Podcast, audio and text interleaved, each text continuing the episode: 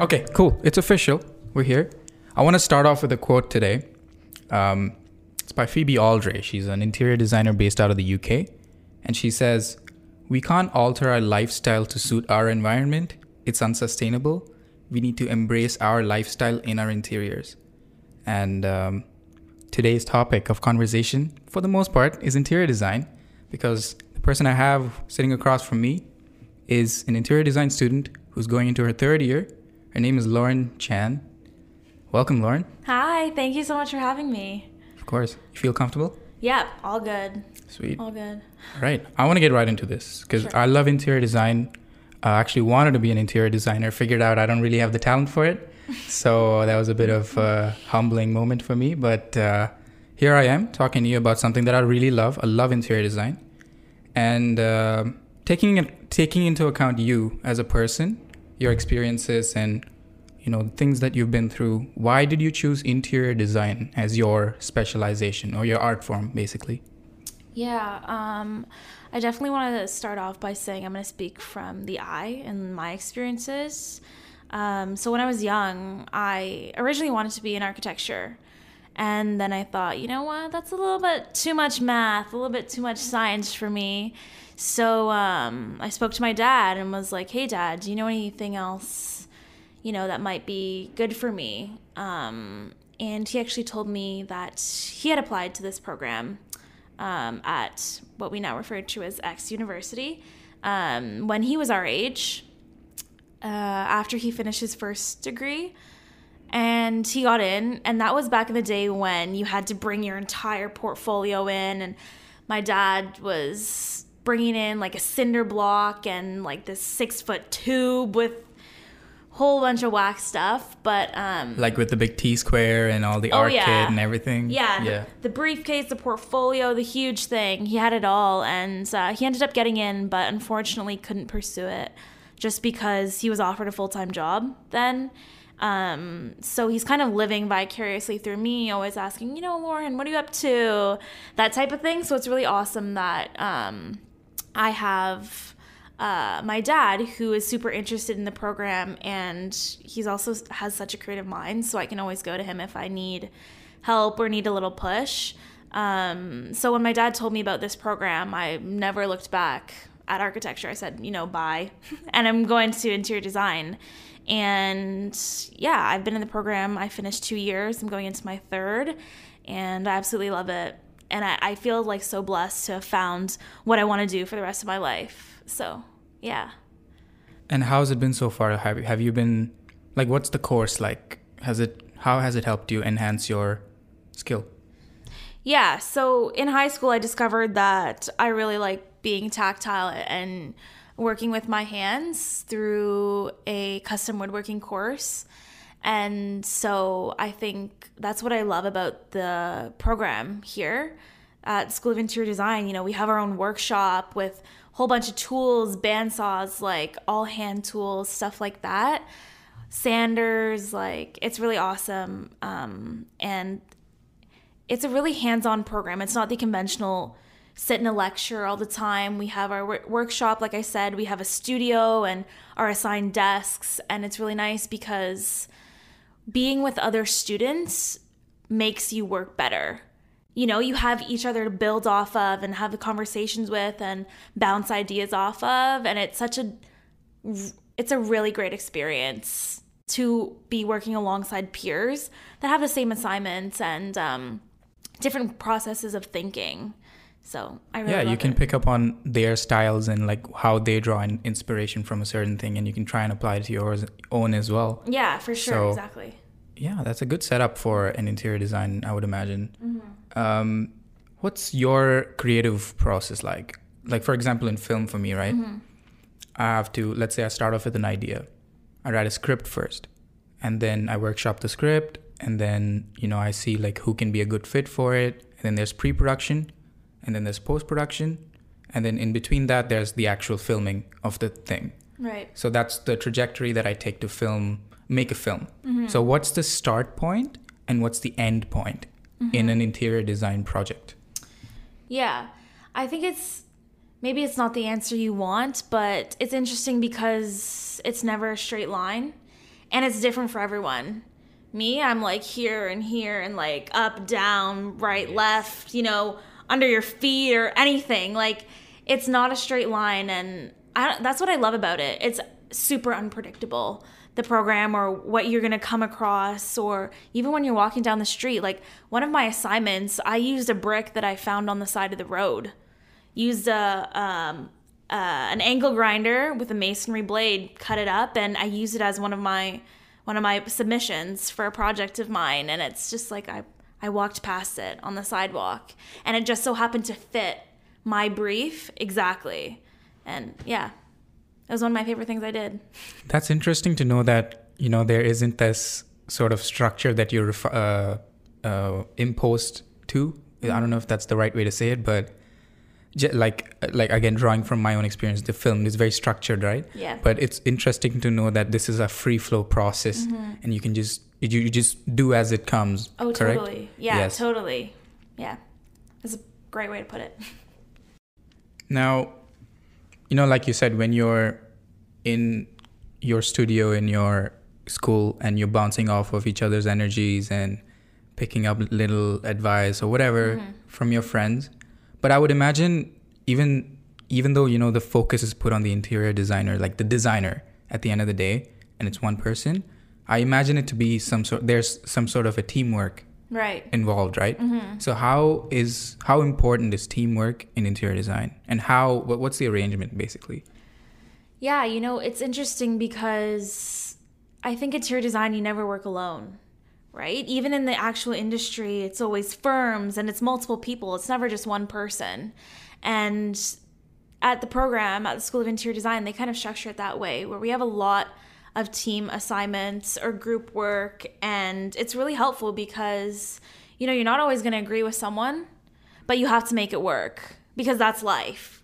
And that is our industry, working with other people, working in a group. And I think it's so important to have that skill. You know, not a lot of people can um, be a leader, or not a lot of people can be someone that sits back and lets somebody else lead. But it's definitely a skill that you have to develop. And I love working with other people and getting their perspective, uh, learning from them. And I just, yeah, I think it's so important in the industry. And uh, if you want to be a part of it, that's something you have to learn, uh, even if it's the hard way. You know, even if it's something that you're not so comfortable with, is... Hate to break it to you, but you gotta, because, yeah. No, for sure, because teamwork is like an inevitable part of pretty much anything that you want to do. It does even make if it's the dream a, work. Even if it's a customer service job, you know, you're still part of the team at the end yeah. of the day. So, um, yeah, teamwork is an essential skill. It's not even something that you just put in. It's a skill that, like you said, it, it is Develop. a skill that you have to learn, and there's no choice. There's yeah, no choice for sure. Around. Like... Let's say you're leading a project, right? Like, let's say you have a vision, and how would you go and pitch it to someone else? Let's say, how would you delegate tasks, and how would you take control of it? Like, what's your leadership um, approach to an interior design project? I don't know. I guess I guess in school, you know, we're assigned a team, and it's it's a collaborative effort. It's not one above the other, mm-hmm. and I like that. I, even though I do like being a leader. Um, I kind of like being even better with everyone. And so that means um, all ideas are valid, all ideas are important or welcome, and, you know, they're all evenly taken into consideration. And so no one is above anyone else. Mm-hmm. And I like that way of working better than um, being... higher up than someone else, for lack of better words. I don't like a hierarchy in, in group assignments. Mm-hmm. But you know what I'm getting from this is because, you know, I'm I'm like coming from a film background, right? right? The director, you know, like you said, there's a hi- you don't like to have a hierarchy. Exactly. In my art form, there is a hierarchy. Right. Right. Yeah. So my thinking is that there's a hierarchy in like interior design as well, but it's it's kind of enlightening to know that there's not. Mm-hmm. Right. It's It's, again, very similar to how you said before. There's no structure. It's just kind of a free flow process. Right. And that's very much reflective in the team as well. that yeah. it's very free flow. You know, just kind of bounce off each other. Uh-huh. So it's it's new. It's I'm learning some new things over here. Good. good. Uh, and that I feel like I just want to mention, it's not to say that it always is like that in the real world, but we have the luxury of being in school, and while we're studying it, it's like that, and I, I love that process. So that is brilliant. I think I would really enjoy that, to be honest with you, being in that environment. And every, everyone's equal. There's no there's no one person leading the vision. It's it's just about the project at the end of the day, right? Exactly. So, yeah. Wow. Coming to you as an artist, like, where do you draw your inspiration from? What inspires you? Um. That's difficult for me. Like, difficult in what sense? Difficult that I don't necessarily know, or I don't I don't necessarily have a ton of freedom being in school. You know, I'm given a whole bunch of assignments, and I first need to make sure that I stick to the brief or the outline. Um... But when we are given, you know, leniency in our assignments, I kind of draw from my values. And so I can speak to uh, a project that I just did uh, second semester, second year, so the most recent term. Um, we had to design a place to stay. And so we were given an existing site, which is the Annex Hotel. Um, and, you know, a lot of people wanted to do another boutique hotel. And I was like, you know, the summit's a place to stay. I'm going to do a homeless youth shelter. So I think I draw from what I I believe in, or, or something that I think is important. You know, I'd rather design uh, a homeless youth shelter than another boutique hotel in Toronto. And I think, yeah, so... hopefully that answers the question. That definitely answers the question. Um, and this is a good leeway into what I want to discuss next. Cool. And this is something we were talking about off air as well. Yeah. Is how empathy is very important. Right. When it comes to interior design. Now, what a lot of people might not realize is that interior design is a game of empathy. It's one of those art forms that requires the creator or the artist to be a true empath, because at the end of the day, they're creating a space in which people are going to be living in or inhabiting. So, and which is a big deal, right? Because our environment is everything. I mm-hmm. can't remember where I read this statistic, but we spend eighty-seven percent of our lives in our buildings. Mm-hmm. And um, that's a staggering number. And that should show the importance of how important our interiors and our environment is. Right. So when we're giving that responsibility to a designer, you know, it, It helps if they're empathetic of other mm-hmm. people, have pe- put people first, and think about how their decisions are. Um, I'm kind of answering a question here. I think I should. I want to. I want to. I want to. Uh, I want to hear from you. Right. How How important is empathy when it comes to interior design? Yeah, I think it's huge, honestly. And like we were talking about before, you very rarely design for yourself, or repeatedly design for yourself. You know, you're. As an interior designer, you have clients, and, you know, I think it's super important to be able to understand your client, how they live, how they move through a space, because if you don't and you just design something that you want, it won't work for them. So, and every client isn't the same. Every person isn't the same. So you have to really take the time, research, and I think that's what will make your design or your creation effective. And that's a big, big part of interior design, is understanding who you're designing for and what life they live. Or it's not just about residential, you know, commercial, like all these things um, you have to take into account. Um, even hospitals, like if you're doing a hospital, you have to know the logistics of a hospital and, and how they work. Um, same thing for apartment buildings or anything. You have to do your research. Otherwise, it won't be effective and it won't work. You have to put yourself in the shoes of the people who will be inhabiting that space. Yeah, for sure. It's interesting because um, a lot of people I tell that I'm in the program, when they ask me, oh, what do you study? uh, what's your program? I say interior design, and just their face lights up, and it's like, oh my God, that's so amazing. I'm like, yeah, I love it. Like, I'm so blessed that I found what I want to do for the rest of my life. Yeah, I mean, interior design, it's like, it's, you know, like I said, it's fashionable. Yeah. It's uh, modern. When you think of interior design, no one really thinks of a regular, regularly designed room. They think of immediately like some fancy colors, right. Vibrance. Yeah. So. For sure. And the thing is that it's it's always changing. You know, we have our, our history and we have all the movements that we've been through, but in the future, it's going to be the same thing. All right. This segment I'm really excited for because this is where your uh, feature comes in. Mm. So for those who don't know, Lauren's, one of Lauren's works got featured in Dezeen. Is that how you say it? That is. All right. That's how I say it anyway. So Dezeen, Dezeen yeah. magazine. Right. Which is a which is a big deal. You guys should look up uh, the name and you should see the caliber at which they operate. Mm. So firstly, how did that opportunity come about? Yeah, um, something at the School of Interior Design is we have a year-end show, or the acronym YES, and I guess this year they took it upon themselves to collaborate with Dezeen magazine, and they got this awesome opportunity for our school where they kind of released five categories at which students of the School of Interior Design could submit their work to. Some were like illusionary or sustainability. Um, some were also accessibility and um, all that type of stuff.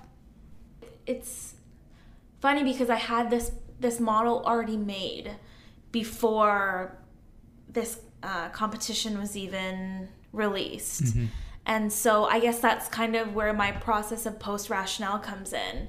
So it was like, how can I um, gear what I've already made to that sustainable category? So wood has a really high R value, which is insulation. And so that's why it's another aspect of sustainability. And that's why that's what I had in my, my concept statement. Um, I think you have it there. Yeah, I have it right here. I can even read it out. Yeah, that'd be um, awesome. But although uh, I would suggest anyone listening to go check out the actual image of this. It's beautiful. It's called Would You Touch? I'll link it somewhere that you can see it either on the socials of uh, New Light Network or somewhere. You guys will find it. Uh, but yeah, using wood shavings, a byproduct that is often discarded. Uh, she wanted to create a model that highlighted what is commonly considered waste, as well as use it to provide multiple functions. The first and most apparent purpose is a sensory experience, which is very clear from the texture that it provides, uh, be it touch, sight, or even smell. The unique tex- texture of the wood shavings creates intrigue and invites interaction. Another function the wood shavings provide is a natural form of insulation, like you said, the R value. Right. And um, the renewable resource offers many benefits for us, for wherever it's used. And uh, I really like what you said at the end is that you have to rethink what we throw away and what we think is garbage, right, because it might not be at the end of the day. Right. Yeah. And I, I just want to speak about, so when we were given the assignment, uh, we were tasked with creating a model that evoked a sense. So sight, smell, taste, touch, sounds, like hearing, um, and so the one I really was intrigued by was touch. And so that's obviously creating texture with your models, and how do I evoke evoke that sense of when somebody sees it, they want to touch it, they want to feel it, um, and so that's why I created this this model with wood shavings, because it's a super interesting texture. Um, and it really worked with the category because um, to create wood shavings, when I did it in high school, like I said, I did a custom woodworking course, um, and I was I was making a paddle. And so to create this paddle out of a, a block of wood, you have to shave away from the wood, and it would create these shavings that are so beautiful and every single one of them is unique, and they would just be discarded. So I thought, I want to actually use that product, that byproduct that is often discarded, and put it into a model that would evoke a sense of touch in someone, that would make somebody want to touch it. And so it's interesting because this model actually wasn't selected by my professor to be a final model to use um, and submit as my final project, um, but it was featured on Dezeen. And so that's something really interesting to me, and I guess that just kind of reiterates that design is subjective. It's it's super personal, and somebody can hate this, but it'll be loved by another person. And not saying that my professor hated my model. She just preferred one over the other. But um, it's really interesting to me because this wasn't selected. Um, but, you know, it's now sitting in my dad's work office. All his colleagues come in. It's like, oh, touch it. And he's like, yeah, my daughter did it. Um, but little proud moment there. Oh, yeah, for sure. But, you know, looking at this uh, project, you know, what we throw away and consider, you know, rethinking that and, like you said, how you wanted to, um, you know, instead of designing a boutique hotel, you wanted to do a homeless youth shelter. Right.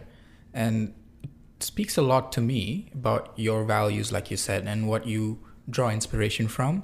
And I think it's very admirable that right. you're thinking outside of what's, you know, classy or like whatever. Not, not classy, I don't say that, but what's mainstream. Right. And you're trying to rethink it and you're trying to innovate.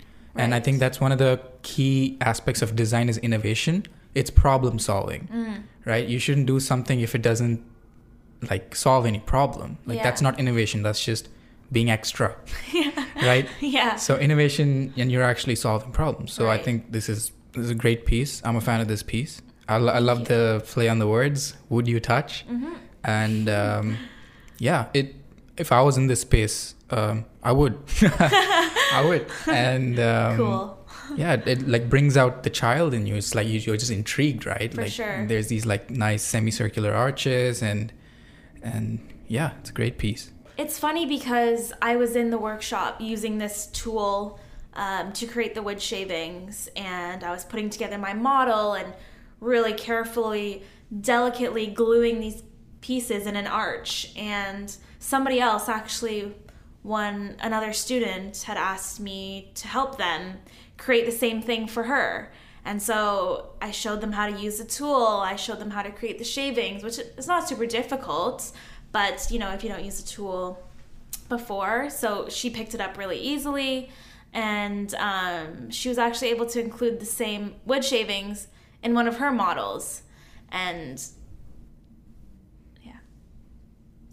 I don't know, a lot of people, a lot of people think that our program is super competitive, which it is, but my kind of point of view is we, we've made it. We've made it into the program. So why not help each other get through it, right? A lot of people are like, nah, I'm not, I'm not going to share my ideas.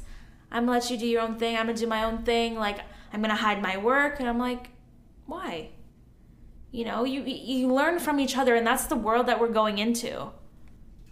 Like, if you don't want to do it, this is not the industry for you. Like, if you don't want to share and and be a part of something where you collaborate, sorry, this isn't the place to be. No, I agree with you. It's, you will always have that fair share of people who are very, you know, protective of their ideas, and mm-hmm. you know, it's like, oh man, I hope they don't copy it, you know, right. There's some people I know who f- are fearful of that, mm-hmm. and I see that a lot in my program as well, right?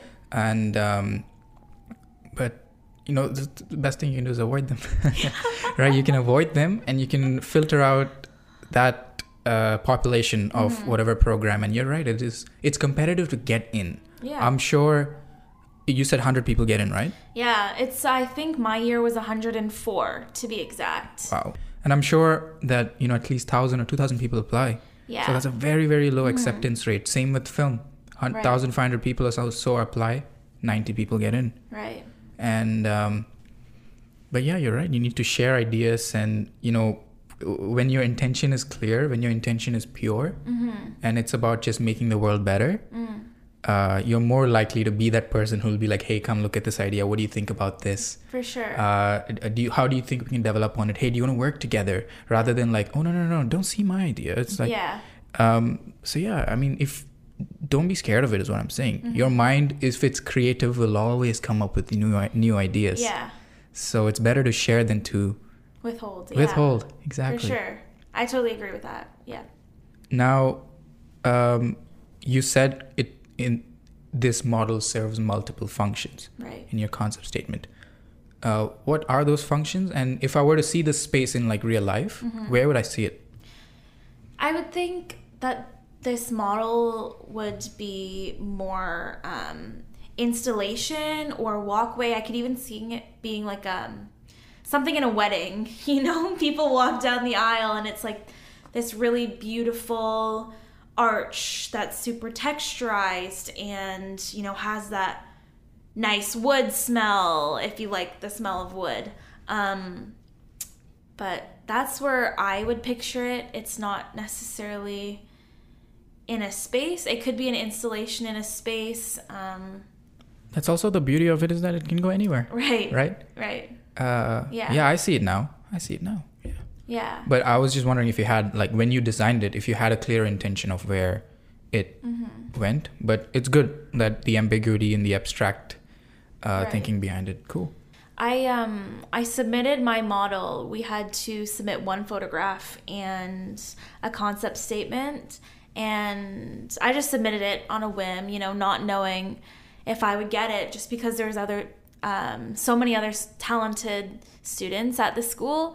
Um, but when I got that email saying that my work was chosen, I just, I was like freaking out, like crying, and called my mom, called my dad. Um, and they were so proud of me. My mom posted about it on Facebook and everything. And it was really awesome. And that night I just like, went in the washroom and just bawled my eyes out. Seriously, I did. And I don't know, it just felt so good to be, I guess, uh, recognized for something. And like I said before, it wasn't a fan favorite of from my prof. But uh, like I said, design is so subjective and personal. And, you know, I guess somebody liked it enough to put it in their feature. So that was really awesome. I think that's a success story at the end of the day. And the tears are definitely an ode to all your commitment mm-hmm. and you following through it, perseverance, I would say. So, right. yeah, like you said, design is subjective and your intention is what matters at the end of the day as an artist. Mm-hmm. Everyone can try and impose, but no one's working with as much information as you are in your brain when it comes to that specific idea that you want to put out there in the world. Right. So um, if you believed in it uh, enough, if you believe it enough, it will show. Right. And it has. That's a great example uh, that I would take away from your piece. So uh, well done on that. Really, that's th- this is a really good piece. When I first saw it, I knew I knew I had to have you on the podcast when I first saw this. I think I told you that, right? Right, yeah. Uh, when I messaged you, is that this is how I got to know about you. Right. So, um, yeah. yeah. I appreciate that. Thank you. Is there any other project that you're proud of and would like to talk about? Um. Or something that you hope to achieve, like a future project or something, either. Yeah, actually, now that you say it, um, for one of my classes, I was tasked with creating a light object that was um, an iterative creation based off an existing light object. So we were given a precedent study, um, and we had to create something that could have been made as a result of it, like in a second iteration of the light object. And so I was tasked, um, or I was, sorry, I was given the light object um, Sky Garden by Marcel Wanders. And it was a pendant light. And inside was this embossed floral design. And he created it because uh, where he was living at the time, he had an embossed floral ceiling um, with all that beautiful designs in it, um, but he was moving, so he couldn't take that ceiling with him, obviously. Um, so he created this pendant light with a floral embossed design inside of it so that he could take his Sky Garden with him. So I really loved that precedent, And what I did with it was I created a a table lamp that had a floral design as well in it. I actually used acrylic, a quarter inch acrylic, and I got it laser cut at um, one of the facilities on campus. And um, I created an Illustrator file and sent it in, and um, got uh, the floral designs laser cut out of the acrylic. And so that when there was a light underneath it, it would actually produce the um, the floral designs onto your surrounding walls, ceiling. And so you could actually pick up this table lamp. It was only um, six inches all around. Um, and so you would bring actually that garden with you everywhere. So a pendant light, Marcel Wanders design, it's stationary. You can't, you know, once you put a pendant light in, it stays there. But my table lamp, you could carry it with you, and the floral design would be uh, projected onto your surrounding walls. Oh, that is that is a good one. I really loved it. Yeah, I really loved working on that. I can show you. It's like a portable garden, basically. Exactly, and especially in being in Toronto, you don't see much greenery. Um, so it was kind of like bringing your garden indoor. And I really love doing that project. And this leads me on to my next uh, topic of uh, discussion, is very similar to what, you know, the garden lamp. Right. Is, can I call it a garden lamp? Yeah, I called it, it was entitled um, A Box of Garden. A Box of Garden. Yeah. All right. I, no, I will respect what the artist calls it. So A Box of Garden. All right. um, very similar, uh, evoking like the same feelings as what You've, you've left your own little touch in this building right. that we're in right now, mm-hmm. uh, in the name of the Zen Room. Right. I was actually there uh, about twenty minutes before we started this podcast. I was just listening to some John Mayer. Getting your Zen on. Getting my Zen on and just relaxing, taking my time, thinking about the questions I wanted to ask you. And success. Yeah, I felt Zen. Good. Um, so Good. Firstly, how did that idea come about? Mm-hmm. And um, yeah... Like, how did you work on it? Yeah, so I actually was living with um, someone who was first year interior design when I was second year interior design and living in Home on Jarvis. And, you know, we both saw the poster, like, oh, calling all students, like, we want you to create our Zen room. Um, and I just went up to her and was like, bro, you want to do this? And she's like, yeah, I want to do this. So we got to thinking and um, thinking what Zen was like to us. And we added all these these swing chairs, and you could just like rock back and forth. Like, who doesn't like rocking back and forth in a chair? Um, all these calm greens. And this we found this really cool wallpaper that was super earthy. Um, and something that uh, I really wanted to do was a mural. Um, and we actually... would burn that mural, um, and it's kind of looks like a forest because we did trees, and and it was really awesome to do. Um, it was a really fun experience. So yeah, if you're if you're in the building, check that room out. It's on the fourteenth floor, am I right? Yes. Yeah. yeah. No, you, you have to get you have to go in there, sit, and like just take it all in. Mm-hmm. There's also like tea, and there's a water dispenser. Mm-hmm. It's very well thought out. There's nice uh, pillows and stuff mm-hmm. like that. So yeah, it's a good little hidden gem in the building, I would say. So check it out if you're in the building. Yeah, it was it was not all easy flowing. We my um, my roommate and um, friend Livia, um, we had to go through the ideation, the entire process, and the construction of it, and it was definitely um, a learning experience for sure. We went through so much and, and all these changes and prices and, you know, stuff not being available and making sure we were within budget.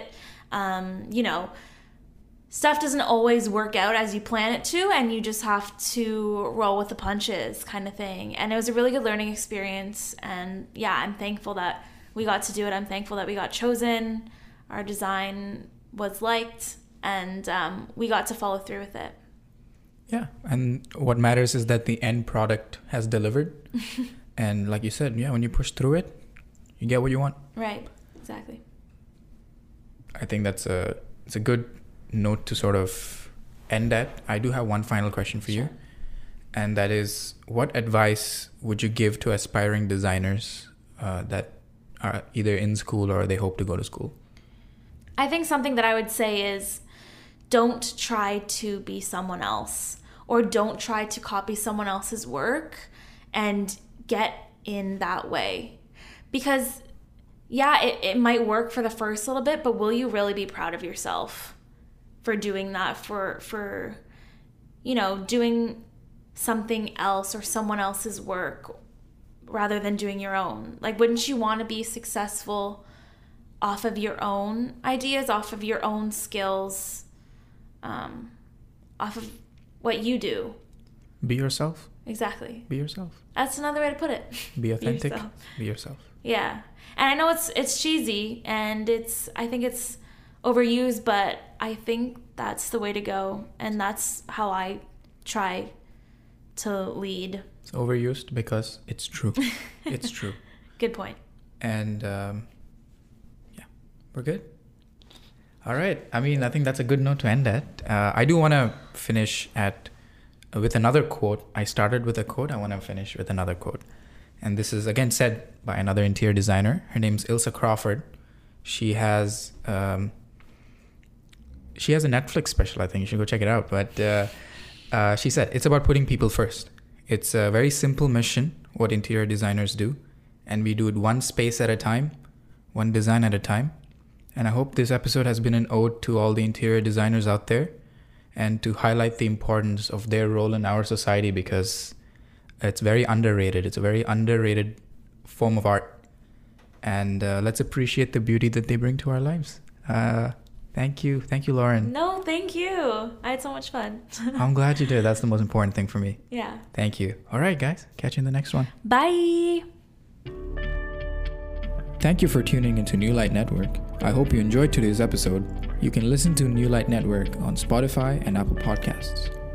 For more content, follow us on Instagram at newlightnet and check out our YouTube for more clips and behind-the-scenes content.